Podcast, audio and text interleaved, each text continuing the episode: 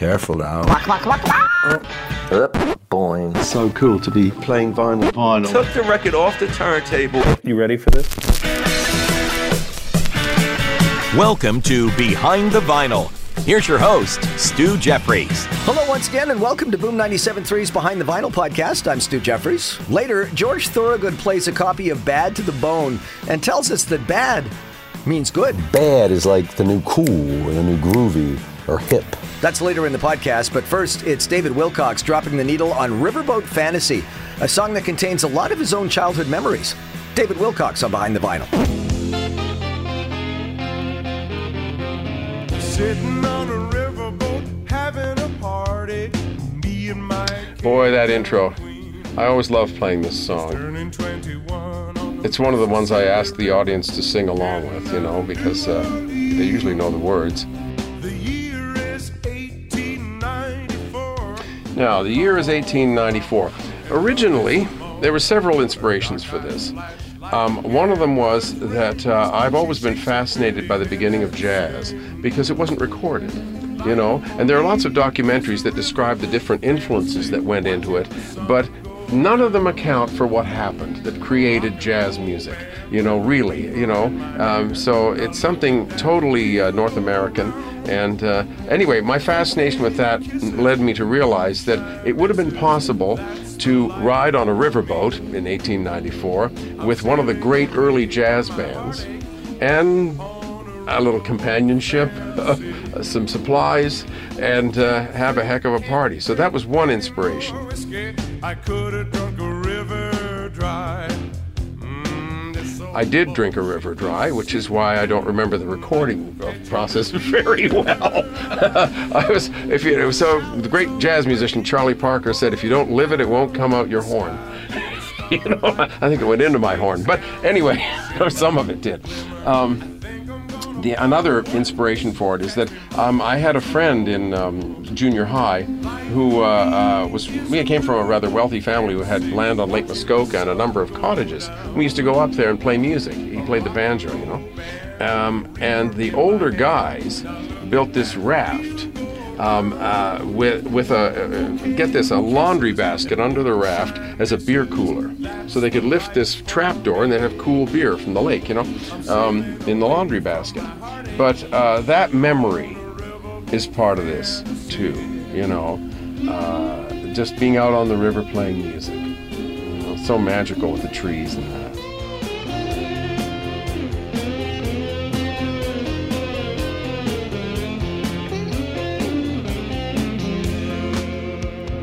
Delta sun beats down like a hammer. Mm, it gives the. I think that guitar that I soloed just now with uh, might be a little four pickup Japanese made early 60s guitar. The kind that had tons of knobs and stuff on it, most of which don't do anything. But uh, it was my dream guitar when I was 13, and somebody gave me one years later. And uh, if you, I, I could never use it live because it doesn't intonate very well, but in a studio, um, uh, cranked up, well, you can hear the tone there. You know.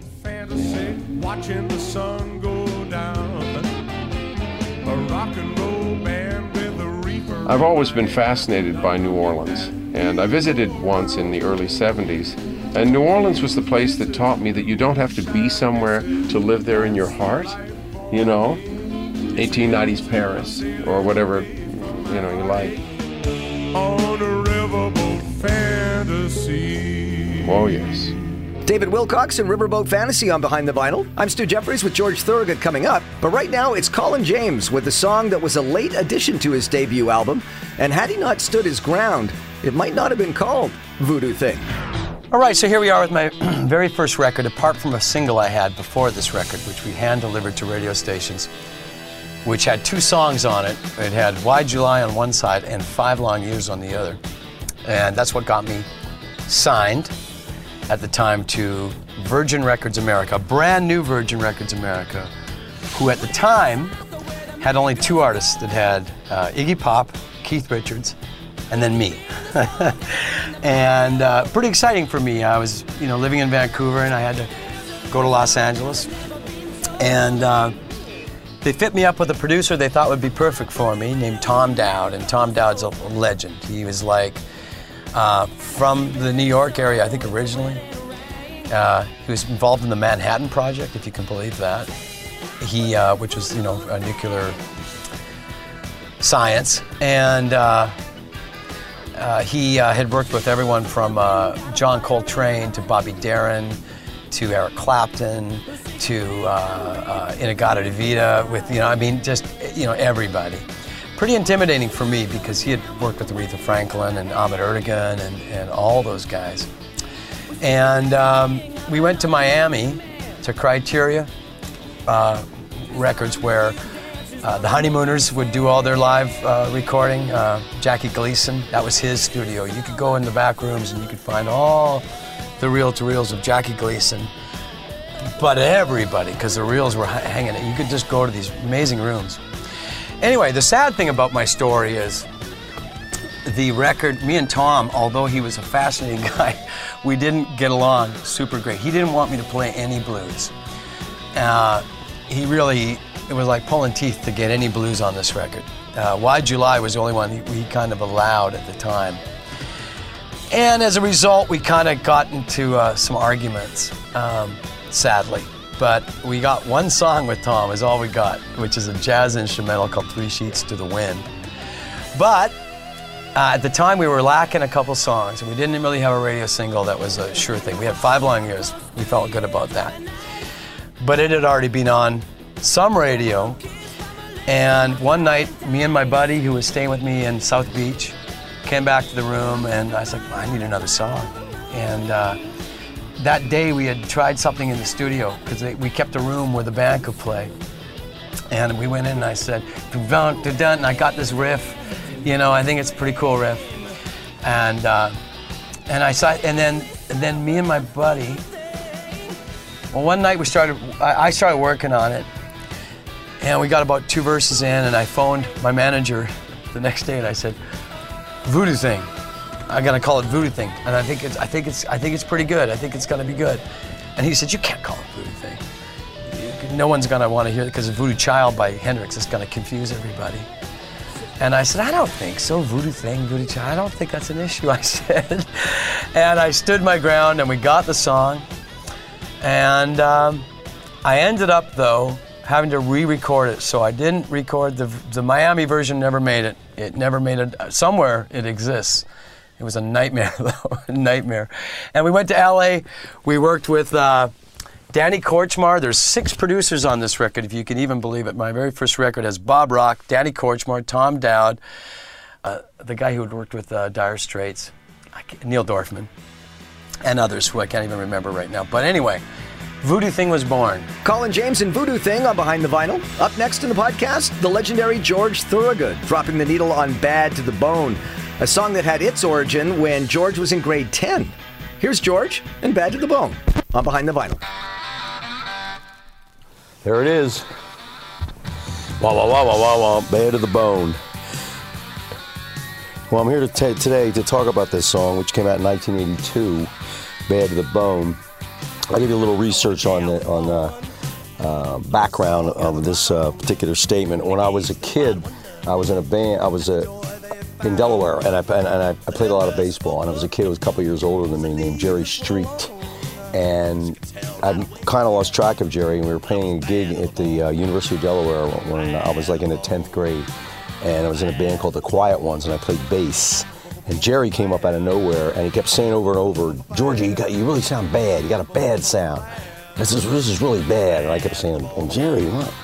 I thought we were pretty good." And he kept saying, "No, it's bad. It's bad." Then I got it. I said, "Bad is like the new cool or the new groovy or hip." if you can follow that. And that's what he was trying to say. So the word kind of stuck in my head. So after that, we all started using it. You know, like, um, uh, would say, uh, Sandy Koufax is great. Frank Robinson is bad. See, it was a difference. Uh, you know, uh, Paul Newman was brilliant. Lee Marvin was bad. So that kind of got into my, my head. And there was a kid in the neighborhood named um, Mitch Perry. He, we'd say, bad or what? And this kid would say, it's bad to death, bad to death. And I went, wow. And I'd say, wow, that's bad to death. So when we were fooling around with this riff, I started thinking, man, if you want to make something that works, try to use a prepositional phrase. Gone with the wind. That works. Uh, bad to the bone. I started thinking about that, and I started working on it. And I always was hung up on Bo Diddley's lyrics of "Who Do You Love," Rolling Stones doing "Jumpin' Jack Flash," and I like those exotic lyrics, those tongue-in-cheek, you know, semi-macho fantasy lyrics um, that Bo Diddley was so good at. So once we put the song together, um, it took a while to do it. it took, took me a while to do it. We are on a 50 states, 50 days tour in America and Alaska. We would have done 51 if Canada had been the 51st state, but I, I was a big mistake of mine not to put it in there anyway. I should have. Um, any rate, we were doing that tour and I was putting the lyrics down. It took me a while. The music was fine. We had the music together. It was putting those lyrics to make sure it, to make sure. So when we finally got it done, I said, hmm, I bet this would be a great song for Muddy Waters. I want Muddy Waters to do this song. So we presented it to his management. Um, fell on deaf ears. As a matter of fact, they were almost offended about by the idea. And I said, What are you crazy, man? If Keith Richards had written that song, Eric Clapton, you would have recorded it in a minute. But I'm a nobody from Delaware, and that's where that's at. So I then presented it to Bo Diddley, who did like the song, um, but didn't have a, a record label at the time, didn't have a record deal. So while we were on this tour, we were just rehearsing it. Never put the song on the show. This is one for the ages. We were doing a show with the Rolling Stones and the Neville Brothers in New Orleans. And I was standing backstage, a bad cold at the time, about 104 temperature, 80,000 people. I was not in good shape. It's the 44th date on the 50-50 tour, and this small man comes up to me and starts chattering away. Uh, what are you doing, George? George, what are you doing? You know all about me. I didn't know who he was. Big mistake on my part.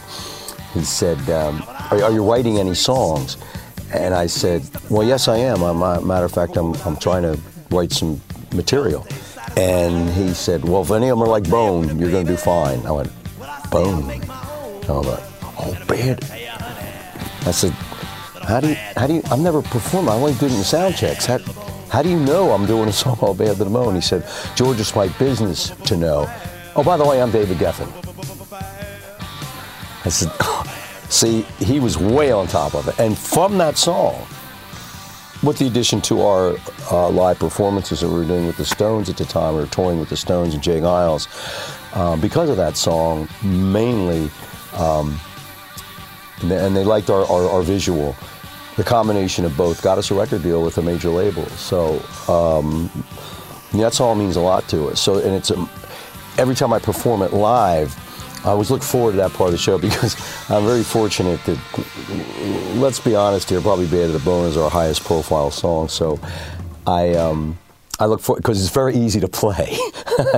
some people are not so fortunate. As time goes on, the key is not good, their voice changes, or personnel in the band, there's different. Um, so yeah, I always look forward to that part of the show. It's pretty much the peak of the show, and it's a people song. And basically, it was written as I got it down. I said, "This is something I think the people will like." And so far, so good. George Thorogood and Bad to the Bone on Behind the Vinyl. And that's a wrap for this installment. Remember, you can hear more of your favorite Behind the Vinyl episodes wherever you listen to podcasts. Until next time, I'm Stu Jeffries. So long. This has been Behind the Vinyl, the podcast, hosted by Stu Jeffries. Audio production courtesy of Doug Morehouse, Derek Welsman, and Troy McCallum. Thanks for listening.